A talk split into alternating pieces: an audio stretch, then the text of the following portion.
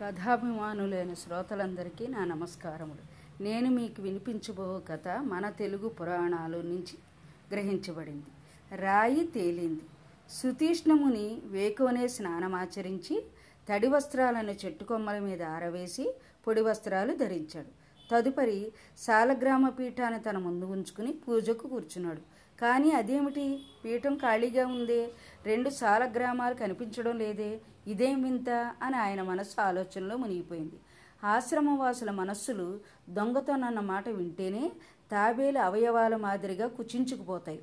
అందుచేత తన చుట్టూ ఉన్న బ్రహ్మజ్ఞానులతో సాలగ్రామం గురించిన ప్రస్తావన తేవడానికి సుతీష్ణమునికి జంకు కలిగింది సాలగ్రామాలు కనిపించకపోవడంతో ఆయనకి ఏమీ పాలుపోవడం లేదు. కందమూలాలు తవ్వి తీయడానికి కాయలు కోయడానికి పువ్వులు సేకరించడానికి ఆయనకు మనస్కరించడం లేదు. రోజులు గడుస్తున్నాయి. ఇంతలో వేసవికాలం వచ్చింది. ఏరు దాదాపు ఎండిపోయింది. మధ్యలో బావిలో ఉన్న దిగుడు ప్రాంతం నుండే నీళ్ళు తీసుకోవాల్సిన అగత్యం ఏర్పడింది. ఇలా ఉండగా ఒకరోజు సాయంత్రం బావిలో ఏర్పడ్డ ఆ ఏటి దిగుడు ప్రాంతం నుండి నీళ్ళు తీసుకుంటున్నప్పుడు సుతీష్ణమునికి నీళ్ళలో ఏదో కనిపించింది. ఏమిటా అది? అని చేతిలో తీసుకుని చూశాడు. ఆశ్చర్యం. పోయిన ఆయన రెండు సాల గ్రామాలు అక్కడ ప్రత్యక్షమయ్యాయి. అవి కనిపించగానే ఆయన ఆనందం మేర మీరింది. వాటిని ఆశ్రమానికి తీసుకువచ్చి అలవాటు ప్రకారం మునుపట్ల పూజింపనారంభించాడు ఒకరోజు పూజా మందిరంలో నుంచి దబదబా పాత్రలు కింద పడుతున్న శబ్దం వినిపించింది.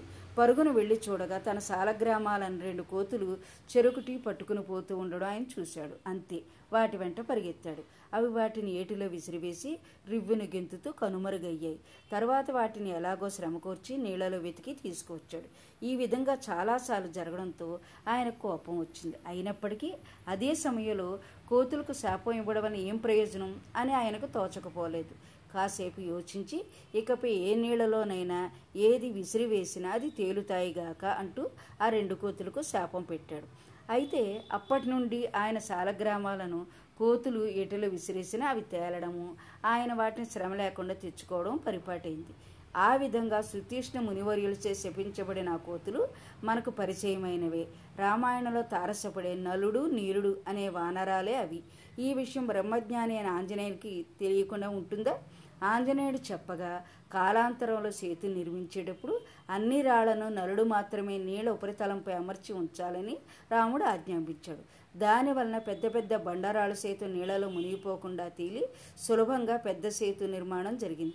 ఈ రకంగా మహాత్ముడైన సుచేష్ణ మునివర్యుల శాప పర వరంగా పరిణమించింది. నా కథ శాంతం విన్నందుకు మీకు నా ధన్యవాదాలు.